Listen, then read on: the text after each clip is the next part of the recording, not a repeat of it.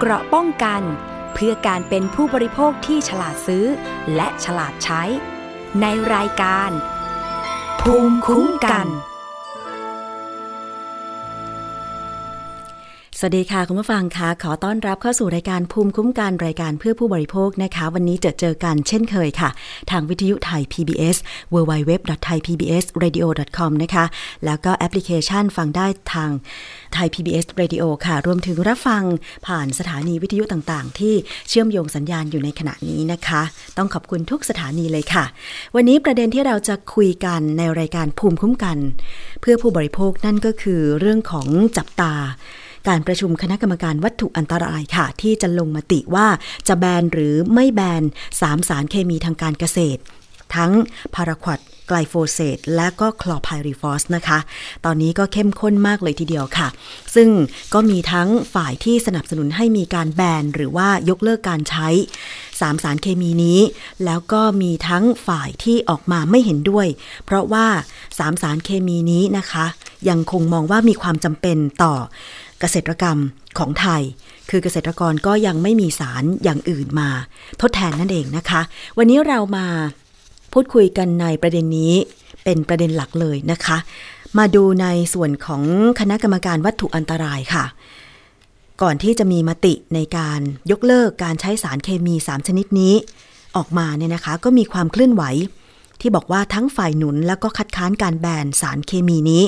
โดยฝ่ายสนับสนุนก็ให้ยกเลิกการใช้นะคะ มีทั้งรัฐมนตรีผู้บริหารแล้วก็เครือข่ายภาคประชาชน อย่างเช่นไทยแพนก็ได้ร่วมกันจัดกิจกรรม Kick Off ยกเลิกการใช้ 3 สารเคมีนี้นะคะ ขณะที่ฝ่ายคัดค้านไม่ให้มีการแบน 3 สารเคมี ก็คือกลุ่มเกษตรกรผู้ปลูกพืชเศรษฐกิจ 6 ชนิดค่ะ ที่ ได้เดินทางไปแสดงจุดยืนร่วมกันในการขอให้รัฐชะลอการพิจารณายกเลิก สารเคมี 3 ชนิดนี้ออกไปก่อน แล้วก็เตรียมจะยื่นฟ้องต่อศาลปกครองทันที หากกรรมการวัตถุอันตราย มีมติแบน 3 สารเคมีออกมานะคะ ซึ่งเรื่องนี้ นายอนุทินชาญวีรกูล รองนายกรัฐมนตรี และรัฐมนตรีว่าการกระทรวงสาธารณสุข พร้อมด้วยนายสาธิตปิตุเตชะ รัฐมนตรีช่วยว่าการกระทรวงสาธารณสุข คุณมนัญญาไทยเศษรัฐมนตรีช่วยว่าการกระทรวงเกษตรและสหกรณ์พร้อมด้วยผู้บริหารและข้าราชการเจ้าหน้าที่ กระทรวงสาธารณสุข และนักวิชาการเครือข่าย เตือนภัยสารเคมีกำจัดศัตรูพืช หรือไทยแพนนะคะ และผู้สนับสนุนการแบน 686 องค์กร ก็มีการร่วมกันใส่ชุดสีขาวเพื่อแสดงจุดยืน Kick Off ยกเลิกการใช้สารเคมี 3 ชนิดค่ะ โดยนายอนุทินนะคะ กล่าวบอกว่าพร้อมใจกันมาประท้วงในการใช้สารเคมี และสนับสนุนให้มีการยกเลิก และมาให้กำลังใจกรรมการวัตถุอันตราย ในสัดส่วนของกระทรวงสาธารณสุขทั้ง 3 คน ก็คือนายแพทย์สมศักดิ์อักขศินอธิบดีกรมการแพทย์นายแพทย์โอภาส การกวินพงศ์อธิบดีกรมวิทยาศาสตร์การแพทย์ และนายแพทย์ภัยสารดันคุ้ม เลขาธิการคณะกรรมการอาหารและยาหรืออยนะคะ ที่จะไปร่วมประชุมด้วยตนเองค่ะ โดยไม่มีการส่งตัวแทน และจะเข้าไปโหวตแบบเปิดเผย ให้มีการแบนสารเคมีทั้ง 3 ชนิด เพื่อประชาชนคนไทยและเกษตรกรนะคะ นอกจากกลุ่มสนับสนุนให้ยกเลิกการใช้สารเคมีแล้ว ก็มีความเคลื่อนไหวของกลุ่มที่เห็นต่างก็คือการคัดค้านไม่ให้แบนสามสารเคมีนี้นะคะ โดยไปจัดกิจกรรม สมาพันธ์ เกษตรปลอดภัย พร้อมผู้แทนสมาคม เกษตรผู้ปลูกพืชเศรษฐกิจ 6 ชนิด ก็ประกอบด้วยอ้อยปาล์มน้ำมันยางพารา มันสำปะหลังข้าวโพดและไม้ผล คือมีการจัดงานถแถลงข่าวค่ะ รวมพลังเกษตรกรไทย คัดค้านการแบนสามสาร โดยนายสุกันสังวันนะเลขาธิการสมาพันธ์กล่าวบอกว่า เห็นด้วยถ้าประกาศห้ามใช้สารเคมีทั้งหมด แต่การแบนแค่ 3 สารเคมี แล้วให้ไปใช้ตัวอื่นแทน โดยเฉพาะให้ไปใช้สารกลูโฟซิเนต ซึ่งเป็นเรื่องที่รับไม่ได้ เนื่องจากสารเคมีตัวนี้เนี่ยมีราคาสูงกว่า แต่ประสิทธิภาพต่ำกว่าสารเคมีที่ถูกแบน ซึ่งหากคณะกรรมการมีคำสั่งให้แบน3สารเคมี แล้วทำให้เกษตรกรเจอต้นทุนที่แพงขึ้น ทางสมาพันธ์จะดำเนินการยื่นฟ้องศาลปกครอง และหากมีผลต่อเรื่อง ทางแพ่งก็จะดำเนินการฟ้องศาลแพ่งด้วยนะคะ ก่อนที่แกนนำเกษตรกรผู้ปลูกพืชเศรษฐกิจ 6 ชนิด จะเดินทางเข้าพบนายเฉลิมชัยศรีอ่อน รัฐมนตรีว่าการกระทรวงเกษตร เพื่อให้ชะลอการยกเลิกการใช้ 3 สารเคมี โดยขอให้มีสารทดแทนก่อน ซึ่งทางด้านคุณเฉลิมชัยศรีอ่อนก็กล่าวว่า ไม่ว่าผลการตัดสินของคณะกรรมการวัตถุอันตรายจะออกมาในรูปแบบใด กระทรวงเกษตรและสหกรณ์มีแนวทางที่จะรองรับไว้อยู่แล้ว โดยทางกรมวิชาการเกษตร ได้ส่งแนวทางการรับมือไปแล้ว แต่ขอรอฟังผลในวันที่ 22 ตุลาคมนี้ก่อน ทั้งนี้นะคะ ตัวแทนของกระทรวงเกษตรและสหกรณ์5คน ยังยืนยันจะเข้าร่วมประชุมพร้อมกัน เพราะว่าจนถึงขณะนี้ยังไม่มีใครส่งหนังสือเพื่อถอนตัว หรือส่งหนังสือ พักร้อนตามที่มีกระแสข่าวออกไปนะคะ คุณผู้ฟัง การหารือระหว่างกระทรวงสาธารณสุข ตัวแทนนักวิชาการและมูลนิธิชีววิถีค่ะ ก็ได้นำเสนอผลการศึกษาเรื่องมาตรการทดแทนสารเคมีโดยหวังให้มีการต่อยอดเพื่อนำไปศึกษา โดยมีเป้าหมายว่าไม่จำเป็นจะต้องสนับสนุนให้เกษตรกรใช้สารทดแทน แต่สามารถ เปลี่ยนเป็นวิธีการอื่น ๆ โดยเกษตรกรไม่เดือดร้อนมากนักในระยะเริ่มต้นนะคะ กรณีหากไม่ให้เกษตรกรใช้สารเคมี จะมีมาตรการอื่นมาทดแทนหรือไม่ มูลนิธิชีววิถีหรือไบโอไทยก็ระบุถึงกรณีนี้ว่า โดยอ้างการวิเคราะห์ข้อมูลจากการศึกษาของคณะกรรมการวัตถุอันตราย ซึ่งเป็นเอกสารที่คณะกรรมการ ประกอบพิจารณาการไม่แบนพาราควอตและไกลโฟเซตครั้งที่มีการลงมติไปเมื่อ 14 กุมภาพันธ์ 2562 พบว่า ข้ออ้างที่บอกว่าไม่มีทางเลือกในการควบคุมกำจัดวัชพืชไม่เป็นความจริงค่ะ เนื่องจากพบว่าในพืชสำคัญ 2 ชนิดก็คืออ้อยและข้าวโพด มีวิธีการทดแทนที่ต้นทุนถูกกว่าและแพงกว่า หากมีการแบนทั้งพาราควอตและไกลโฟเซตก็สามารถเลือกวิธีการที่ต้นทุนถูกกว่าได้ ขณะที่กรณียางพาราซึ่งส่วนใหญ่จะมีปัญหาวัชพืช ในช่วงยางอายุ 1-5 ปีแรก สามารถใช้การปลูกพืชคลุมดิน และการใช้เครื่องตัดหญ้า ในการจัดการวัชพืชได้ การศึกษาในพื้นที่จังหวัดสงขลาพบว่าเกษตรกรส่วนใหญ่ร้อยละ 89 ใช้วิธีการจัดการวัชพืชโดยไม่ใช้สารเคมีอยู่แล้วดังนั้นค่ะจึงไม่ยากนะคะ ที่เกษตรกรจะปรับเปลี่ยนไปสู่วิธีการหลักที่ชาวสวนยางส่วนใหญ่ปฏิบัติอยู่ค่ะ การปลูกยางพาราเชิงเดี่ยวมีปัญหาเรื่องราคาในระยะยาว ก็ควรจะปรับเปลี่ยนการปลูกพืชนี้ไปสู่การทำสวนยางอย่างยั่งยืน โดยการปลูกพืชอาหารในสวนยางอย่างเล็ก และเพิ่มการปลูกไม้ยืนต้นเพื่อใช้ประโยชน์จากเนื้อไม้และไม้ผลผสมผสานจะดีกว่านะคะ เช่นเดียวกับกรณีการปลูกปาล์มน้ำมัน ซึ่งปลูกในสภาพพื้นที่ใกล้เคียงกัน สามารถใช้วิธีการเดียวกับยางพาราได้นะคะ ส่วนกรณีเกษตรกรจะใช้สารทดแทนนั้น ข้อมูลล่าสุดก็พบว่า ราคาสารเคมีทดแทนนั้น มีราคาลดลงเหลือเพียง 2 เท่าของพาราควดและข้อมูลจากการชี้แจงของตัวแทนกรมวิชาการเกษตร ต่อคณะกรรมการวิสามันเรื่องสารเคมีก็ยังพบว่า มีโอกาสที่สารดังกล่าวจะลดราคาต่ำกว่าพาราควดด้วยนะคะ นอกจากนี้ ข้อมูลจากไบโอไทยยังระบุว่า การที่เกษตรกรบางกลุ่มอ้างว่า การแบนพาราควดจะทำให้ไม่สามารถแข่งขันกับต่างประเทศได้นะคะ ก็ไม่เป็นความจริง เนื่องจากปัจจุบันมาตรฐานปาล์มน้ำมันกำหนดการห้ามใช้พาราควดเป็นพื้นฐานบังคับอยู่แล้ว ส่วนกรณีมันสำปะหลัง ซึ่งประสบปัญหาต้นทุนสูง และราคาผลผลิตตกต่ำในระยะยาวก็ควรปรับไปสู่การปลูก มันสำปะหลังที่เพิ่มมูลค่าเพิ่มมากกว่า ผลิตเป็นวัตถุดิบอาหารสัตว์ หรือส่งออกเป็นวัตถุดิบราคาถูก โดยรัฐบาลอาจจะช่วยเหลือสนับสนุนเกษตรกร ในการรับภาระต้นทุนที่เพิ่มขึ้น อันนี้ก็คือมาตรการในการที่จะช่วยลดนะคะ เรื่องของความกดดันว่าจะหาสารทดแทนพาราควอตไกลโฟเซตและคลอร์ไพริฟอสไม่ได้ จากมูลนิธิชีววิถีในการเสนอที่กระทรวงสาธารณสุขนะคะ ตอนนี้ค่ะเรามาดูทางฝั่งของร้านจำหน่ายสารเคมี ที่อาจจะได้รับผลกระทบถ้าเกิดว่ามีการไม่ให้ใช้พาราควอตไกลโฟเซตและคลอร์ไพริฟอสนะคะ ไปดูที่ใต้กันบ้างค่ะคุณผู้ฟัง มีร้านค้าจำหน่ายสารเคมีเกษตรที่จังหวัดตรังนะคะ ก็ระบุว่า ถ้าหากคณะกรรมการวัตถุอันตรายมีมติแบนสามสารเคมีทันทีก็จะกระทบต่อร้านค้าและเกษตรกร พร้อมทั้งเสนอกำหนดระยะเวลาเพื่อให้มีการปรับตัว และขอให้มีการชดเชยสินค้าในสต็อกของร้านด้วยนะคะบริษัทรังมาเลเซียเทคโนโลยีเกษตรจำกัดนะคะ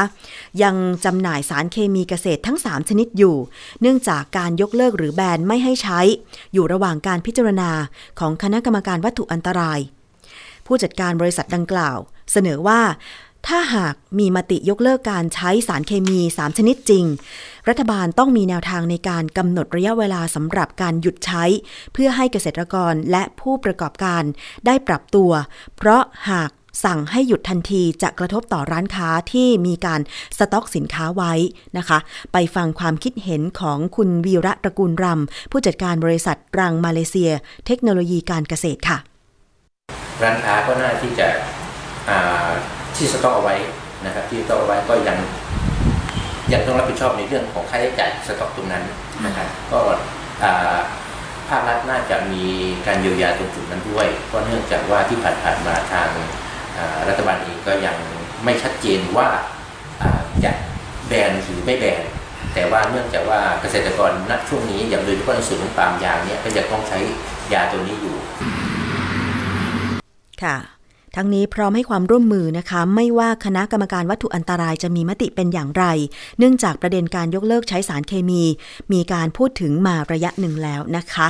ไปดูที่ภาคเหนือกันบ้างที่จังหวัดน่านค่ะ ผู้ประกอบการจำหน่ายสารเคมีเกษตรในภาคเหนือเห็นตรงกันนะคะว่า สารเคมีเกษตร 3 ชนิดยังมีความจำเป็นสำหรับเกษตรกร และยังไม่มีสารทดแทนที่มีราคาใกล้เคียงกันนะคะ ที่จังหวัดน่านค่ะร้านจำหน่ายสารเคมีเกษตร ยังนำสารเคมี 3 ชนิดมาจำหน่ายอยู่นะคะ ทั้งพาราควอตไกลโฟเซตและคลอร์ไพริฟอสแต่ว่าแยกไปวางจำหน่ายในมุมสินค้าวัตถุอันตรายที่จำกัดการใช้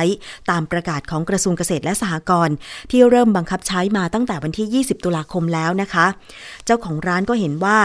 เห็นด้วยกับนโยบายของรัฐบาลที่จำกัดการใช้สารเคมีทั้ง 3 ชนิด แม้ว่าจะได้รับผลกระทบด้านยอดขายบ้าง แต่ก็ไม่มากนัก เพราะเป็นร้านขนาดเล็ก แต่สำหรับร้านตัวแทนรายใหญ่ที่ตุนสินค้าไว้สำหรับฤดูการผลิตที่จะถึงนี้ เชื่อว่าจะได้รับผลกระทบมาก จึงถามถึงแนวทางการเยียวยาของรัฐบาล และสารเคมีทดแทนสำหรับเกษตรกรนะคะ ไปฟังความคิดเห็นของคุณกุสุมานณน่าน เจ้าของร้านจำหน่ายสารเคมีค่ะารดีเป็นอันตรายน้อยลงครับแล้วคุณภาพก็อ่าอาจจะใช้บ่อยน้อยกว่าเป็นอย่างค่ะครับแต่ว่าราคาต้องบอกแพงนะคะอ่าเพราะการใช้สารเคมีทุกวันเนี่ยหนึ่งมันถูกครับอ่าเกษตรกรก็จะได้กำไรจากอ่าผลผลิตในทุนทุนน้อยลงนะคะ แต่นี่ถ้าเกิดจะไปจ้างคนเบอร์ใหญ่เอากาด้วยถังยาสี่บาทถึงสี่บาททุกวันกาแหงวันละสามร้อยบวกคือคงต่อไปนั่นก็เป็นความคิดเห็นของเจ้าของร้านจำหน่ายสารเคมีที่จังหวัดน่านนะคะ ที่ยังคงเห็นว่าพาราควอดไกลโฟเสตและคลอไพริฟอสนั้นยังคงจำเป็นสำหรับเกษตรกรในการกำจัดศัตรูพืชโดยเฉพาะหญ้านะคะ ซึ่งประธานกิติมศักดิ์หอการค้า จังหวัดเชียงราย ก็ได้แสดงความคิดเห็นในเรื่องนี้เช่นกันนะคะ ก็คือคุณชวลิตสุธรรมวงศ์ท่านก็เปิดเผยว่า สารเคมีทั้ง 3 ชนิด เป็นสารเคมีพื้นฐานที่เกษตรกรใช้ในการป้องกันและกำจัดศัตรูพืช ซึ่งเป็นสารเคมีที่มีต้นทุนต่ำส่วนสารเคมีตัวอื่น ๆ ที่ใช้ป้องกันและกำจัดเช่นเดียวกันก็มีอยู่ แต่มีราคาสูงอาจไม่คุ้มค่าต่อการลงทุนนะคะสำหรับนโยบายการจำกัดการใช้สารเคมี ทางผู้ประกอบการเห็นด้วยที่ภาครัฐ จัดให้มีการอบรมการใช้สารเคมีต่างๆ แก่เกษตรกร แต่ต้องคำนึงถึงส่วนได้ส่วนเสียในภาควิชาการกับเชิงพาณิชย์ รวมทั้งสอบถามข้อมูลจากหลายฝ่าย ทั้งจากเกษตรกรผู้ประกอบการและภาควิชาการอย่างรอบคอบรอบด้านก่อนพร้อมยังระบุอีกว่าจากการพูดคุยกับเกษตรกร ต่างก็ได้รับผลกระทบจากนโยบายนี้ จึงเสนอให้ผู้มีส่วนเกี่ยวข้องจำกัด การใช้สารเคมี แล้วก็ยืดเวลาการลงมติ ว่าจะห้ามใช้อย่างเด็ดขาดออกไปก่อนนะคะ ซึ่งตรงนี้นะคะ ตอนนี้นะคะ เราก็ต้องเฝ้าจับตาการประชุมคณะกรรมการวัตถุอันตรายค่ะ ซึ่งคุณพัทรพรตั้นงามผู้สื่อข่าวของไทย PBS ไปเกาะติดไปฟังความคิดเห็นทั้งฝ่ายค้าน แล้วก็ฝ่ายสนับสนุนการใช้สารเคมี ไปฟังคุณพัทรพรตั้นงามรายงานค่ะ หลายจังหวัดค่ะ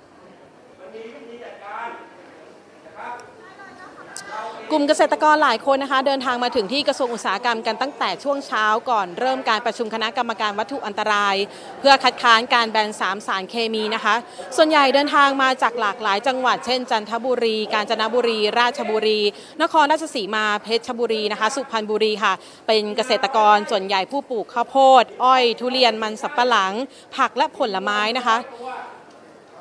ทีมข่าวเข้าไปสอบถามกับเกษตรกรหลายคนค่ะ มีความเห็นต่อทิศทางแนวทางของคณะกรรมการวัตถุอันตรายที่ประชุมกันในช่วงเช้าวันนี้ โดยเกษตรกรหลายคนนะคะ เสนอขอห้ามแบนทั้ง 3 สารเคมีพาราควอตไกลโฟเซตและคลอร์ไพริฟอสค่ะ แต่ว่าอีกหลายคนนะคะก็เห็นว่ายอมรับได้ค่ะว่าถ้าจะมีการแบนหนึ่งชนิดก็คือคลอร์ไพริฟอสที่ใช้กำจัดแมลงค่ะ แต่ว่าขอให้ไม่แบนในส่วนของสารเคมีอีก 2 ตัว ก็คือพาราควอตกับไกลโฟเซตที่ใช้กำจัดวัชพืช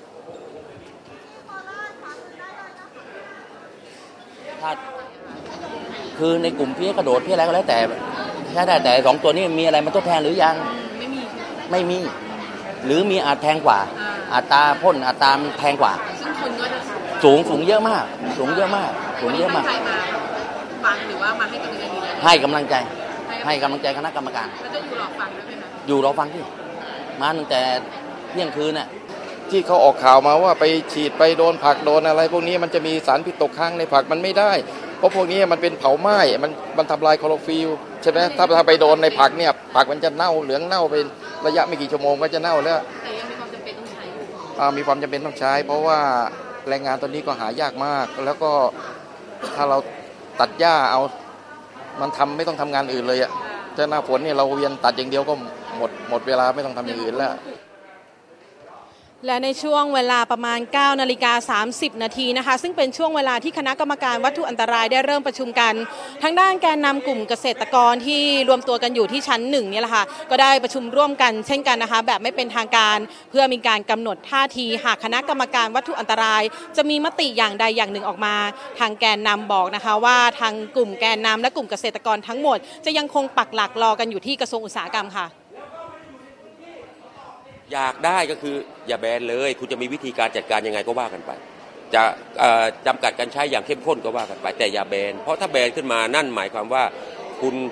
มติเดิมของคุณ คุณลบมติเดิมด้วยอะไร เพราะเราเชื่อมั่นในคณะกรรมการวัตถุอันตรายตลอดมานะกรมวิชาการเกษตรได้ออกประกาศ 5 ฉบับบังคับใช้เมื่อวันที่ 20 เมื่อวันศุกร์เราอบรมกันมาแล้วจากล้านห้าแสนครอบครัว เราอบรมมาแล้วห้าแสนครอบครัว จะให้ทํำยังไงต่อ แล้วถ้าเกิดว่าจากนี้ไปคุณบอกแบนปั๊บแล้วไอ้ขบวนการพวกนี้ไม่ได้ทำต่อประโยชน์อะไรได้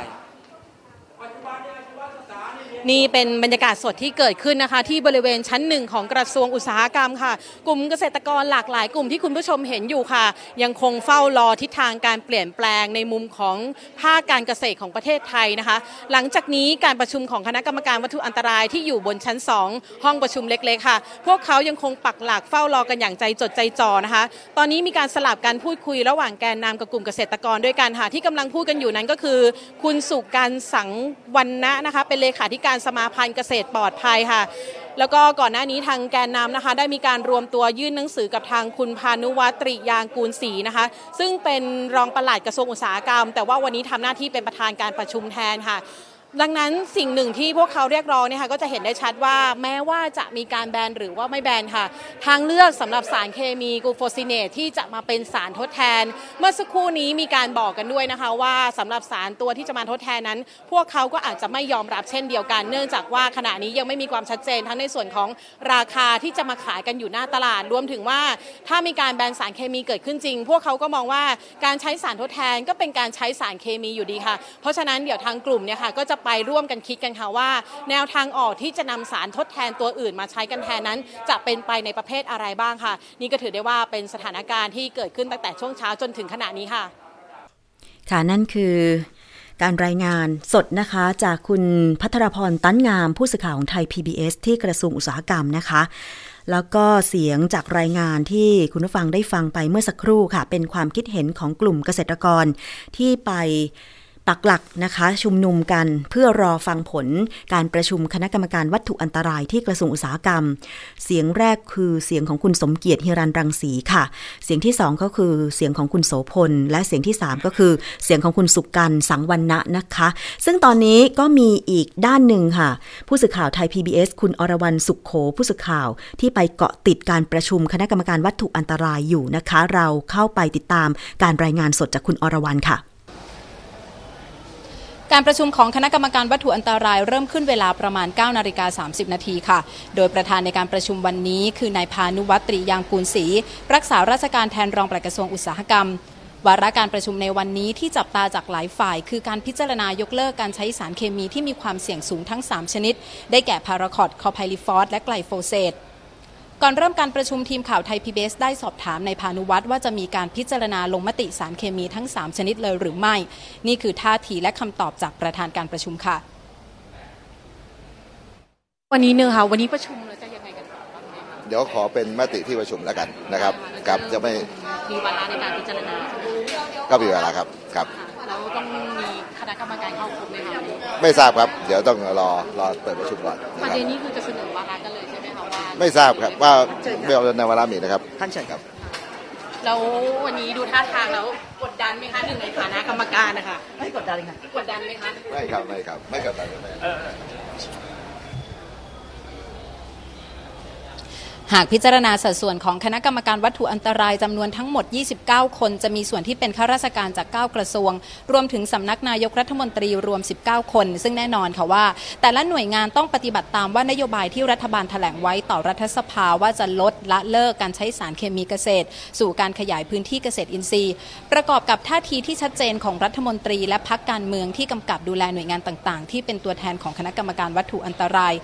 การประชุมในวันนี้จึงเป็นบทพิสูจน์สำคัญต่อการแก้ไขปัญหาสารเคมีเกษตรที่ค้างคามานานของรัฐบาล และแน่นอนว่าถูกจับตาและเคลื่อนไหวอย่างเข้มข้นจากภาคประชาชนและเกษตรกร ทั้งฝ่ายที่เห็นด้วยและไม่เห็นด้วยมาอย่างต่อเนื่องในช่วง 2-3 ปีที่ผ่านมาจนถึงวันนี้ค่ะ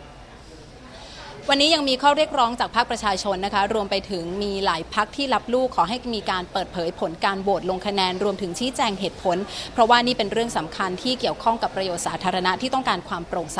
นี่ก็คงเป็นอีกเรื่องหนึ่งค่ะ ที่จะต้องจับตาว่าคณะกรรมการวัตถุอันตราย จะตอบสนองต่อข้อเรียกร้องนี้หรือไม่อย่างไรค่ะค่ะนั่นคือรายงานจากคุณอรวรันสุขโขผู้สื่อข่าวไทย PBS นะคะ เกาะติดเลยค่ะสำหรับการประชุมคณะกรรมการวัตถุอันตราย ซึ่งคณะกรรมการก็ประกอบไปด้วย 29 ท่านนะคะ แบ่งเป็น 2 กลุ่มใหญ่ 19 ท่านก็คือข้าราชการที่แต่งตั้งโดยตำแหน่ง กับหน่วยงานที่เกี่ยวข้องกับวัตถุอันตราย ส่วนที่เหลืออีก 10 ท่าน แต่งตั้งจากผู้ทรงคุณวุฒิเชี่ยวชาญสาขาต่างๆ ที่เกี่ยวข้องนะคะ โดยก่อนหน้านี้เมื่อเดือนกุมภาพันธ์ 2562 ค่ะ กรรมการวัตถุอันตรายภายใต้กำกับของรัฐบาลคอสช ได้ลงมติพิจารณาเรื่องสารพาราควดโดยผลออกมาไม่แบน 16 เสียง แบน 5 เสียง ซึ่งในวันนี้ 22 ตุลาคม 2562 กรรมการชุดเดียวกัน แต่อยู่ภายใต้รัฐบาลใหม่ จะตัดสินว่า3 สารเคมีนี้จะใช้ต่อหรือไม่นะคะ ถ้าจำแนกในมุมการเมืองก่อนหน้านี้ก็มีรัฐมนตรี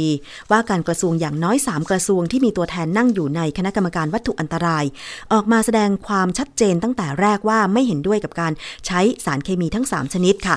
สำหรับกรรมการในกระทรวงสาธารณสุขมีอยู่ 3 ท่าน ไม่น่าจะมีผลอย่างอื่น ขณะที่กระทรวงเกษตรและสหกรณ์มีอยู่ 5 เสียงนะคะ แม้กระทรวงออกมายืนยันเช่นเดียวกัน ส่วนก่อนหน้านี้ นายศักสยามชิดชอบรัฐมนตรี ว่าการกระทรวงคมนาคมออกมาระบุว่า ในส่วนของพักภูมิใจไทย 6 เสียงน่าจะออกเสียงแบนทั้งหมดเช่นเดียวกับพักประชาธิปัตย์นะคะ ส่วนกรรมการฝั่งชาติไทยพัฒนาแม้รัฐมนตรีในสังกัดไม่แสดงความเห็นมากนัก แต่คุณวราวุฒิศิลปะอาชาก็ยืนยันว่าพักไม่สนับสนุนสารเคมี 3 ชนิดนี้นะคะ ก็คือ 3 เสียงเป็นไปได้เช่นกัน และที่เป็นตัวแปรสำคัญก็คือราชการภายใต้การดูแลของพักพลังประชารัฐ มีเสียงรวมกันถึง 7 เสียง 5 กระทรวง ขณะที่ 3 เสียงจากกระทรวงอุตสาหกรรมก็ยืนยันแล้วเช่นกันค่ะ ส่วนที่เหลือคือกระทรวงพลังงานสำนักงานตำรวจแห่งชาติ ผู้แทนกระทรวงกลาโหม และสำนักงานปรมาณูเพื่อสันติ สังกัดกระทรวงอุดมศึกษานะคะ ยังไม่มีเสียงสะท้อนว่ามีความคิดเห็นอย่างไรค่ะ หากการพิจารณาของคณะกรรมการวัตถุอันตราย ไปถึงขั้นมีการโหวตแบนสามสารเคมีหรือไม่ ก็เชื่อว่าถ้าพักการเมืองฝ่ายรัฐบาลกำกับให้ข้าราชการในสังกัดโหวตตามที่ตกลงกับรัฐมนตรี ที่บังคับบัญชาก็เชื่อว่า ผลโหวตจะออกมาในทิศทางที่เป็นเอกภาพ มีความเป็นไปได้ที่เสียงที่ออกมาอย่างที่ได้นำเสนอไปนะคะ แต่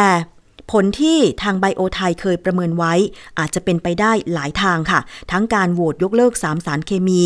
ทางที่ 2 ก็คือ แบนเพียง 1-2 สารเคมี หรืออาจจะเลื่อนการประชุมออกไปเลยนะคะแถลงการณ์ที่ทางกลุ่มไทยแพนออกมา ออกแถลงการณ์ผ่าน Facebook ของกลุ่มไทยแพนก็มีสาระสำคัญดังนี้ค่ะแถลงการณ์เรียกร้องให้รัฐบาลและคณะกรรมการวัตถุอันตรายแบนพาราควอต คลอร์ไพริฟอสและไกลโฟเซตภายในเดือนธันวาคม 2562 นะคะ 1. ก็คือให้กรรมการวัตถุอันตรายต้องแสดงการมีส่วนได้ส่วนเสียตามมาตรา 12 วรรค 2 ตามพระราชบัญญัติวัตถุอันตรายพุทธศักราช 2535 2. ปรับพาราควอดไกลโฟเซตและคลอไพริฟอสจากวัตถุอันตรายชนิดที่ 3 เป็นวัตถุอันตรายชนิดที่ 4 3. ลงมติแบบเปิดเผยพร้อมข้อวินิจฉัยส่วนบุคคล ให้ประชาชนทราบ 4. มีมาตรการสนับสนุนให้เกษตรกร 455,786 ราย หรือคิดเป็น 6.69%ของครัวเรือนเกษตรกร ปรับใช้ ปรับไปใช้วิธีการที่ปลอดภัย 5. ปรับเปลี่ยนการปลูกพืชเชิงเดี่ยว ต้นทุนสูง แต่เกษตรกรขายได้ในราคาต่ำ ไปสู่เกษตรกรรม ยั่งยืนรูปแบบต่างๆ 6. จัดเก็บภาษีสารเคมีตามความเป็นพิษ เพื่อใช้พัฒนานวัตกรรมเยียวยาผู้ได้รับผลกระทบ และสนับสนุนเกษตรกรรายย่อย อันนี้ก็คือ ข้อที่เป็นถแถลงการเรียกร้องให้รัฐบาล และคณะกรรมการวัตถุอันตราย แบนสารเคมีพาราควดคลอไฟคลอไพริฟอส แล้วก็ไกลโฟเซตนะคะ ประกาศเมื่อ 21 ตุลาคม 2562 ค่ะ แต่ว่าสิ่งที่ เกิดขึ้นเนี่ยอาจจะเกิดขึ้นได้หลายอย่างนะคะ ตามการคาดการว่าอาจจะแบนทั้ง 3 สาร หรืออาจจะแบนแค่ 1-2 สาร หรือเลื่อนการประชุม คณะกรรมการวัตถุอันตรายออกไป ทั้งนี้ทั้งนั้นค่ะ คุณผู้ฟัง แสดงความคิดเห็นกันเข้ามาได้นะคะ ทั้งในส่วนของเกษตรกรว่าจำเป็นต้องใช้สารเคมีกำจัดโดยเฉพาะยาฆ่าหญ้าเนี่ยยังจำเป็นอยู่ไหมหรือถ้าเกิดว่าจะปรับเปลี่ยนไปใช้วิธีอื่น เช่น การตัดหญ้าในสวนพืชผักผลไม้ นะคะ ต้นทุนจะสูงขึ้นหรือไม่ โดยเฉพาะค่าแรงภาคการเกษตร ที่ตอนนี้เนี่ยก็ไม่น่าจะต่ำกว่าวันละ 300 บาทนะคะ จะทำให้ต้นทุนการประกอบการโดยเฉพาะในเรื่องของเกษตรกรรมเชิงเดี่ยว เช่น การปลูกข้าวโพด มันสำปะหลัง ไร่อ้อย สูงขึ้นหรือไม่นะคะ แต่ในฝั่งของสุขภาพละ่ะ ผลการศึกษาของกระทรวงสาธารณสุข หรือหน่วยงานต่างๆ ที่มีการวิจัยมีการศึกษาออกมาว่า ถ้าการใช้สารเคมีทางการเกษตรแล้วมันไม่ใช่แค่กำจัดวัชพืช หรือกำจัดตัวหนอนตัวด้วงที่มากัดกินพืชไร่พืชสวนได้เนี่ย แต่ถ้าเกิดมันไปตกค้างในพืชผักผลไม้ ที่เราจะต้องบริโภคเนี่ยนะคะ ผลกระทบด้านสุขภาพ มันเกิดขึ้นระยะยาวเนี่ยนะคะ มันจะคุ้มกับ สิ่งที่เกิดขึ้นหรือไม่ ก็แสดงความคิดเห็นกันเข้ามาได้นะคะ แล้วอยากจะให้รัฐบาลสนับสนุนส่งเสริม สารเคมีหรือสารอินทรีย์นำมาใช้ทางการเกษตร อันนี้ก็แสดงความคิดเห็นกันเข้ามาได้ค่ะ เราต้องรับฟังหลาย ๆ ฝ่ายจริง ๆ นะคะ แล้วเราก็อยากจะนำเสนอเพื่อให้ทุกคนได้เห็นว่าจริง ๆ แล้วการทำการเกษตรของไทยมันจำเป็นต้องใช้สารเคมีไหม แล้วคำว่าสารเคมีเนี่ย แน่นอนมันก็ไม่ใช่สิ่งที่เป็นธรรมชาติอยู่แล้วนะคะ แล้วสิ่งที่มีการศึกษามา ผลกระทบสุขภาพของคนไทยระยะยาว ทั้งตัวเกษตรกรและผู้บริโภคเนี่ยจำเป็นที่จะต้อง ตอนนี้เนี่ยให้ความสำคัญไหมนะคะ เอาละช่วงนี้เราพักกันฟังเพลงกันครู่หนึ่งก่อนก็แล้วกันนะคะ เดี๋ยวถ้ามีความคืบหน้าเกี่ยวกับเรื่องของการประชุมคณะกรรมการวัตถุอันตราย อะไรเพิ่มเติมก็จะนำมารายงานให้ทราบกันต่อไป ช่วงนี้พักฟังเพลงครู่หนึ่งค่ะ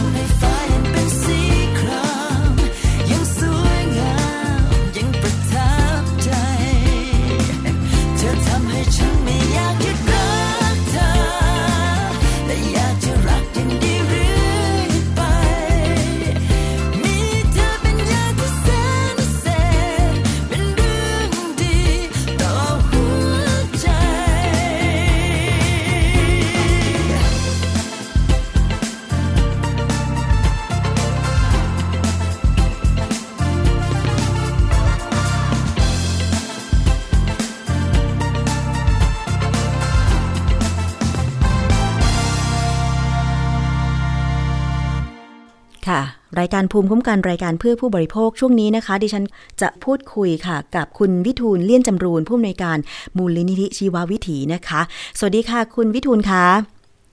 ครับผมสวัสดีครับ ค่ะ ขอบคุณมากเลยค่ะ ขอเวลาสั้นๆ นิดเดียวนะคะ จับตาการประชุมคณะกรรมการวัตถุอันตรายวันนี้ คุณวิทูลคิดว่าผลจะออกมาเป็นยังไงคะอ่ายังยังตอบไม่ได้นะครับแต่ค่ะว่าแนวโน้มดูจากแนวโน้มค่ะ ที่หลายท่านที่ประกาศนะครับ ก็น่าจะออกมาในในในในส่วนเรื่องการการยกเลิกกันนะครับ แต่ว่าจะยกเลิกกี่ตัวนะครับ แล้วก็ระยะเวลาที่จะปรับเปลี่ยนนะครับจะยืดไปเท่าไหร่เนี่ยอาจจะเป็นอีกประเด็นหนึ่งนะครับ ในเรื่องรายละเอียดครับ ค่ะ ที่บอกว่าจะมีสารตัวใหม่มาทดแทน เขาก็กังวลว่า อาจจะมีราคาที่แพงขึ้นกระทบต่อต้นทุนเกษตรกรอะไรอย่างเงี้ยค่ะ คุณวิทูลมองว่ายังไงคะ เออคือผมผมมีโอกาสได้ดูเอกสารนะครับ ของข้ามการวัตถุอันตรายนะครับค่ะซึ่งอ่ามีการประชุมในคราวที่แล้วนะครับ เมื่อ 14 กุมภานะครับอ่าปรากฏข้อมูลน่าสนใจหลายเรื่องครับ ก็คือว่าในส่วนที่เป็นอ่าพืชอ่าอ่าอ้อยนะครับ แล้วก็ข้าวโพดนั้นเนี่ย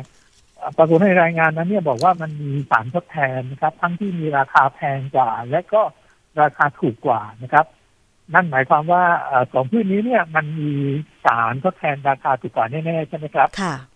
อ่าส่วนอีกพืชอีกเอ่อสองสามกลุ่มนะครับ ก็คือกรณีของ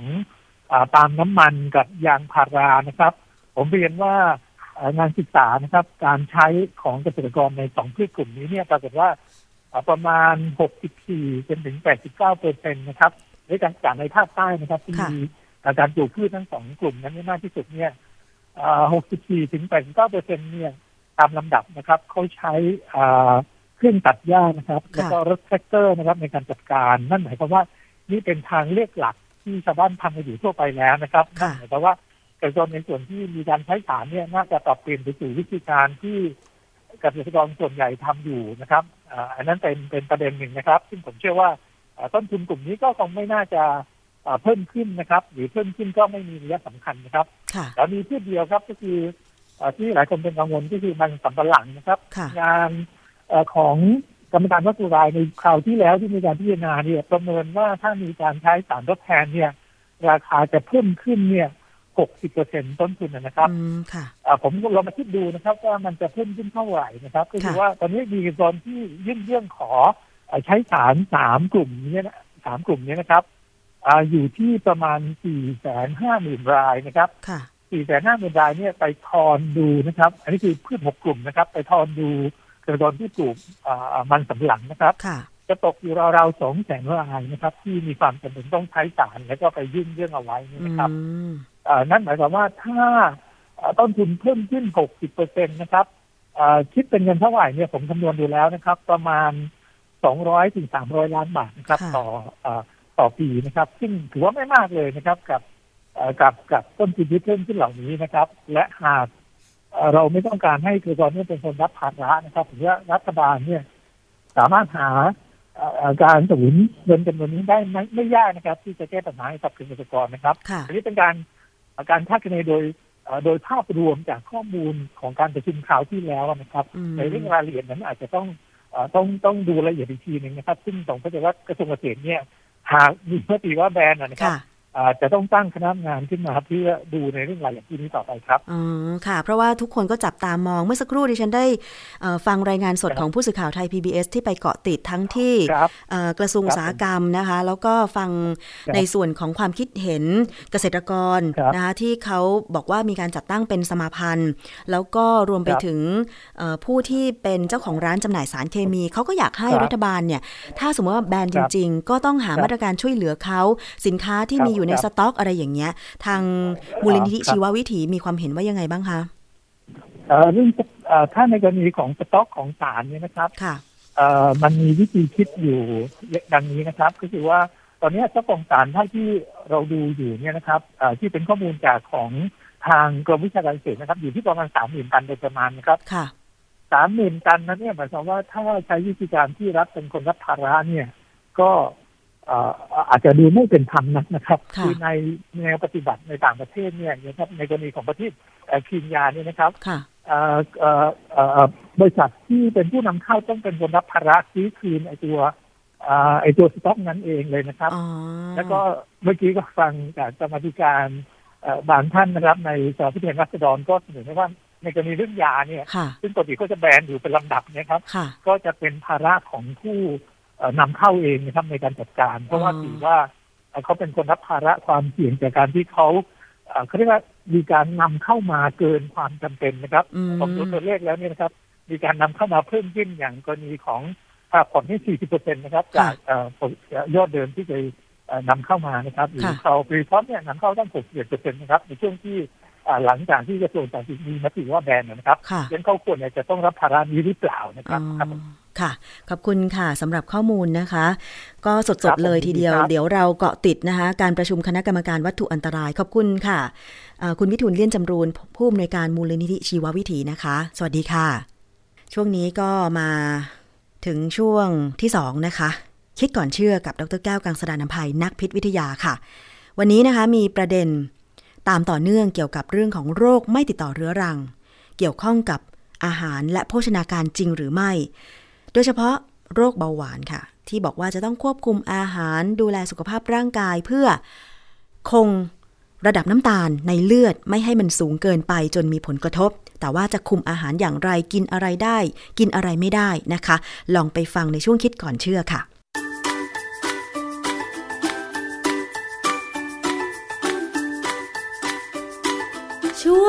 คิดก่อนเชื่อ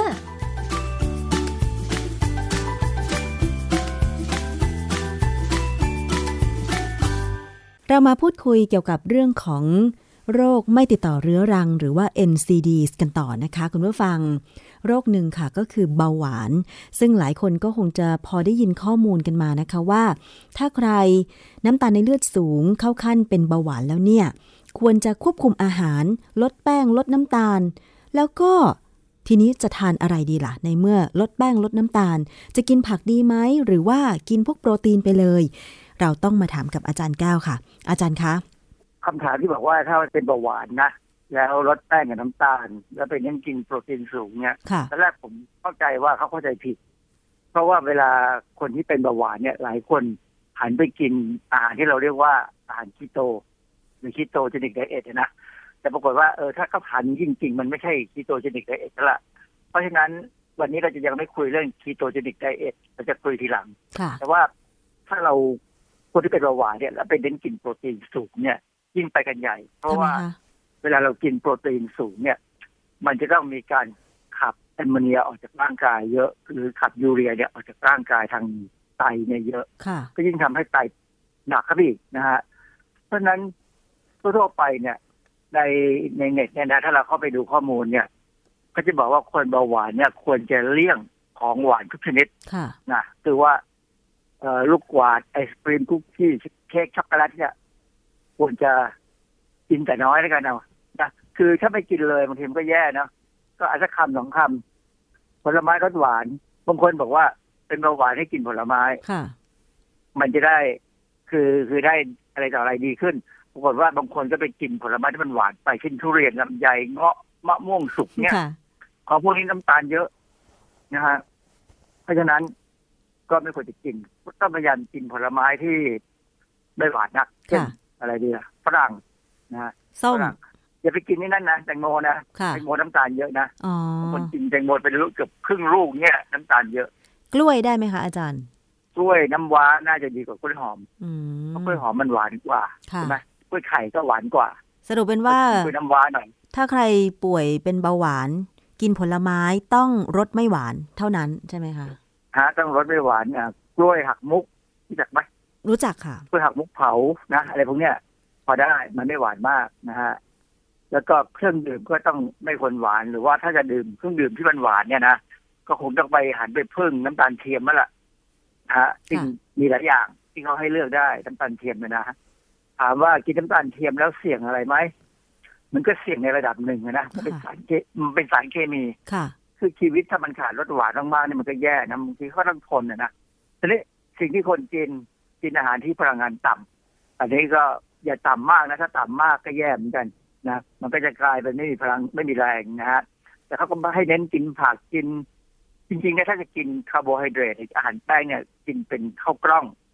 ซึ่งมันมันย่อยยาก ย่อยช้ากว่าค่ะขนมปังก็เป็นโฮลวีตนะนะ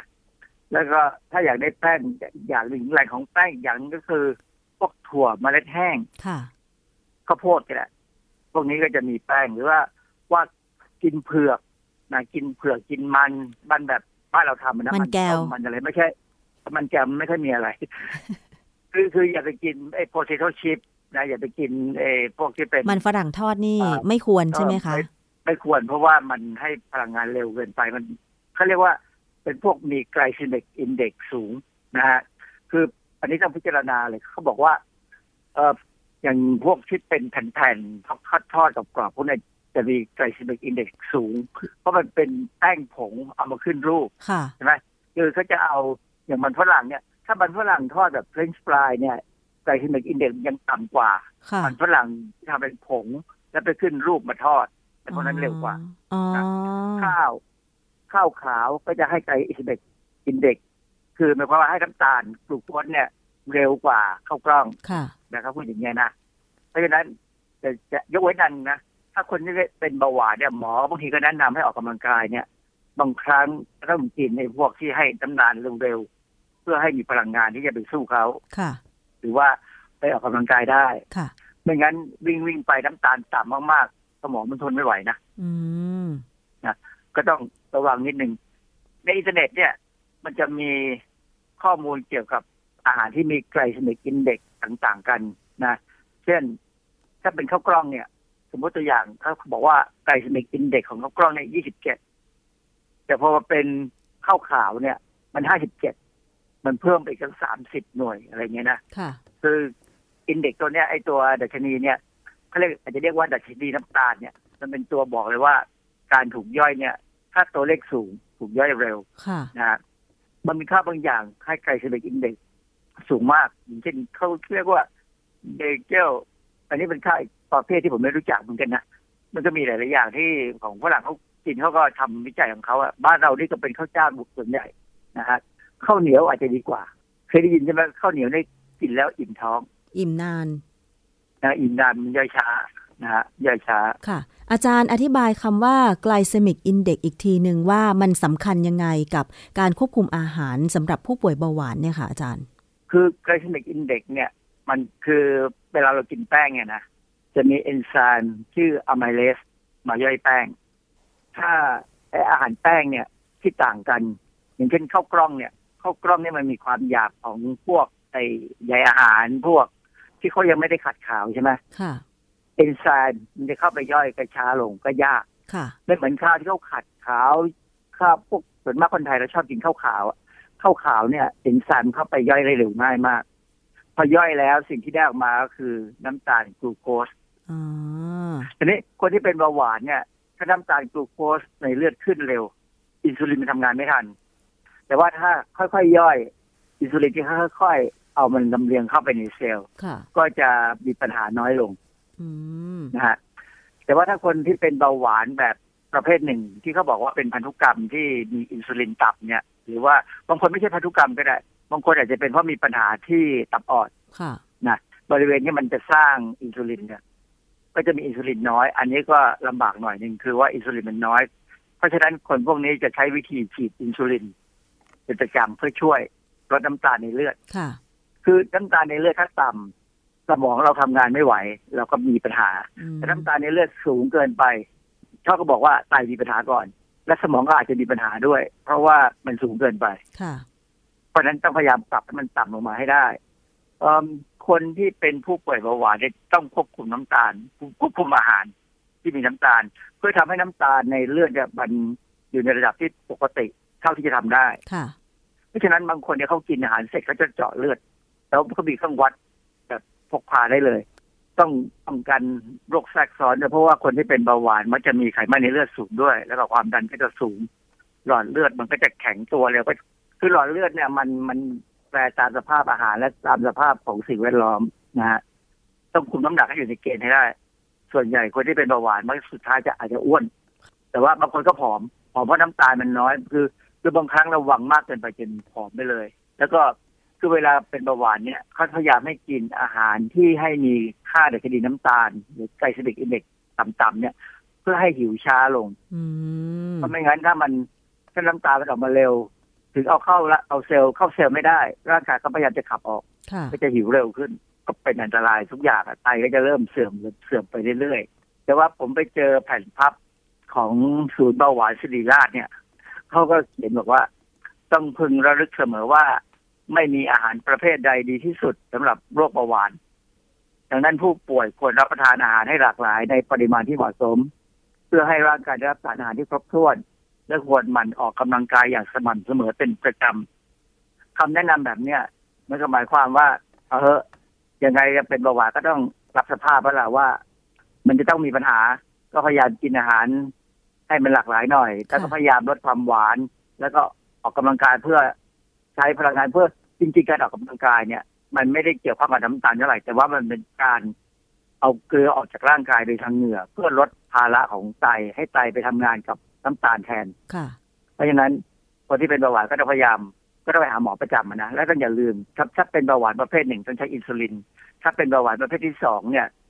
ใช้อินซูลินยังไงก็ไม่ได้ผล เพราะว่าตัวรับอินซูลินที่เซลล์เนี่ย มันไม่ค่อยดีแล้วค่ะต้องใช้วิธีลดความหวาน จนถึงวันหนึ่งเนี่ย คือเซลล์พอมันสร้างขึ้นมาใหม่ มันอาจจะดีขึ้นกว่าเดิมเขาถึงบอกว่าเบาหวานประเภทที่สองถ้าคุมน้ำคุมน้ำตาลดีๆเนี่ย อาจจะหายกลับมาใกล้เคียงกับของเดิมค่ะ อย่างบางคนที่น้ำตาลในเลือดสูงปริ่มๆว่าจะเข้าขั้นป่วยเป็นเบาหวาน เมื่อหันมาดูแลตัวเอง คุมอาหารอย่างที่อาจารย์ ให้ข้อมูลไปรวมถึงออกกำลังกายเนี่ยนะคะ ดิฉันก็เห็นหลายคนระดับน้ำตาลในเลือดปกติ โดยที่ไม่ต้องกินยา คุมน้ำตาลในเลือดอีกแล้วอะค่ะ อาจารย์ อันนั้น อันนั้นคือสิ่งที่เขาเจอนะคือแต่ว่าเวลาไปตรวจร่างกายเนี่ยค่ะบางคนก็พยายามทำให้หมอสบายใจนะอ๋อลดน้ำตาลสักสามสี่อาทิตย์ก่อนที่จะไปหาหมอเนี่ยอ่าฮะก็ปรากฏว่าจริง ๆ แล้วแต่หลังหมอเขาก็มีวิธีใหม่ที่จะจับได้ว่า คือเขาไปตรวจน้ำตาลโดยตรงค่ะเขาจะไปตรวจสั่งตรวจฮีโมโกลบิน มันชื่อฮีโมโกลบิน A1C คือคือถ้าใครไปโรงพยาบาลที่ใหญ่ๆเลยนะหมอเบาหวานเนี่ยเขาจะสั่งตรวจฮีโมโกลบิน A1C เพราะว่ามันจะเป็นตัววัดว่าในสามเดือนที่ผ่านมาเนี่ย กินน้ำตาลสูงมากหรือเปล่าอืมแอบกินหรือเปล่าค่ะ คือมันจะเห็นชัดเอ่อฮีโมโกลบินเนี่ยปกติร่างกายเราจะกำจัดทิ้งทุกสี่เดือน และไอตัว A1C เนี่ย มันเป็นตัวเฉพาะที่มันจะสามารถจับน้ำตาลเก็บไว้ได้อืซึ่งมมันเป็นลักษณะที่พิเศษของมันนะนะค่ะซึ่งเป็นวิธีใหม่ เพราะฉะนั้นคนที่เป็นเบาหวานแบบเป็นแบบหมอเขาต้องตรวจจริงๆจังๆเนี่ยเขาจะสั่งตัวสั่งให้ตรวจเลือดตัวเนี้ยเพราะฉะนั้นก่อนไปหาหมอเดือนหนึ่งนี้แล้วพยายามลดน้ำตาลเนี่ย ไม่ได้ผลหรอกหมอจับได้ บางคนตกแต่งผลเลือดจริง ๆนะคะ พอกลับมาบ้านรับยามาปุ๊บก็กินแบบตามใจปากเหมือนเดิม อันเนี้ยก็จะส่งผลเสียต่อสุขภาพของคุณเองนะคะ พูดอย่างนี้เหมือนว่าผมเลย ไม่หรอกคือ พอพอหลังจากพบหมอกลับมาสักวันนั้นอาจฉลองนิดนึงแล้วก็อ่าฮะกลับไปเหมือนเดิมพยายามคุม แต่ว่าก็มีวันหนึ่งที่ได้ฉลองคือวันที่กลับมาจากโรงพยาบาลอ๋อ มันเหมือนเป็นการปลดปล่อยความสบายใจไงคะว่าอ๋อเราผ่านการตรวจมาละ เพราะฉะนั้นไม่เป็นอะไรเราก็เลยกินตามใจปากได้นิดนึง แบบนี้หรือเปล่าต้องอาต้จาองรย์คุมให้อยู่ ค่ะ ว่าวันเดียวนะ คือน้ำตาลผมว่ามันบางทีมันก็ปริ่มปริมๆนะค่ะแต่ว่าเราก็รู้ว่าเออมันไม่ดีหรอกก็พยายามลดลงอะนะค่ะพยายามกินกาแฟไม่ใส่น้ำตาล ก็ปรากฏว่ามันไม่ได้เรื่องเลยทำไมฮะ มันไม่อร่อย ไม่อร่อย แต่ว่าก็พยายามกินน้ำตาลให้น้อยลง ทุกวันนี้นะดิฉันก็เป็นค่ะอาจารย์เวลาดื่มเครื่องดื่มก็จะบอกว่าหวานน้อย ไม่หวานเยอะละ แต่ว่าพยายามจำกัดว่ากาแฟสดวันละหนึ่งแก้วไม่เกินนะคะ หรือวันไหนถ้าตอนเย็นโหยๆจริง ๆ ก็อาจจะ ดื่ม อย่างเช่นโอเลี้ยงครึ่งแก้วอย่างเงี้ยค่ะอาจารย์ หรือน้ำปั่นแก้วหนึ่งคือกาแฟสดจะมีปัญหามากนะมักจะชงหวาน ไม่หวาคืนอถ้าไม่หวานก็ดีฮะแต่ว่าถ้าบางบางร้านเนี่ยหวานแล้วก็เข้มค่ะวิธีแก้คือเอามาผสมน้ำอีกครึ่งหนึ่งแล้วอ่าฮะแช่ตู้เย็นเก็บไว้กิน อ๋อ แบบนั้นไป แต่ว่าจริง ๆ เดี๋ยวนี้กาแฟแก้วเล็กลงนะอาจารย์เหรอฮะใช่อ๋อก็ไม่เคยซื้อกิน เพราะว่าสังเกตมาหลายร้านละ คือหลายคนก็กินกาแฟแก้วเล็กลง เพราะว่ารู้สึกราคามันจะแพง อันนี้ก็เป็นผลดีอีกอย่างหนึ่งเหมือนกัน แก้วเล็กลงราคาเท่าเดิม ไม่ราคาลดลงด้วย ราคาลดลงด้วยอ๋อใช่ก็ดีฮะก็ก็ก็ดีผมว่าเขาอาจจะทำตามนโยบายของกระทรวงสาธารณสุขก็ได้ลดหวานลดเค็มลดมันอะไรไปตามเรื่องอะนะคือถ้าเราทำได้ดีเนี่ยงบประมาณที่จะไปจ่ายกับโรคไม่ติดต่อแบบเนี้ย ก็จะลดลงค่ะ เราจะได้มีเงินไปซื้ออย่างอื่นไงใช่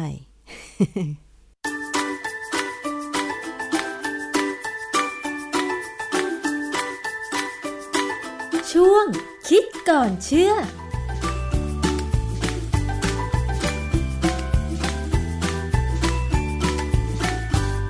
และนั่นก็คือช่วงคิดก่อนเชื่อกับดรแก้วกังสดานนภัยนักพิษวิทยานะคะ ได้ทราบข้อมูลกันไปแล้วค่ะ เกี่ยวกับเรื่องของการดูแลควบคุมอาหารถ้าใครที่ป่วยเป็นเบาหวานหรือน้ำตาลในเลือดสูงนะคะ วันนี้ขอบคุณมากเลยสำหรับการติดตามรับฟังรายการภูมิคุ้มกัน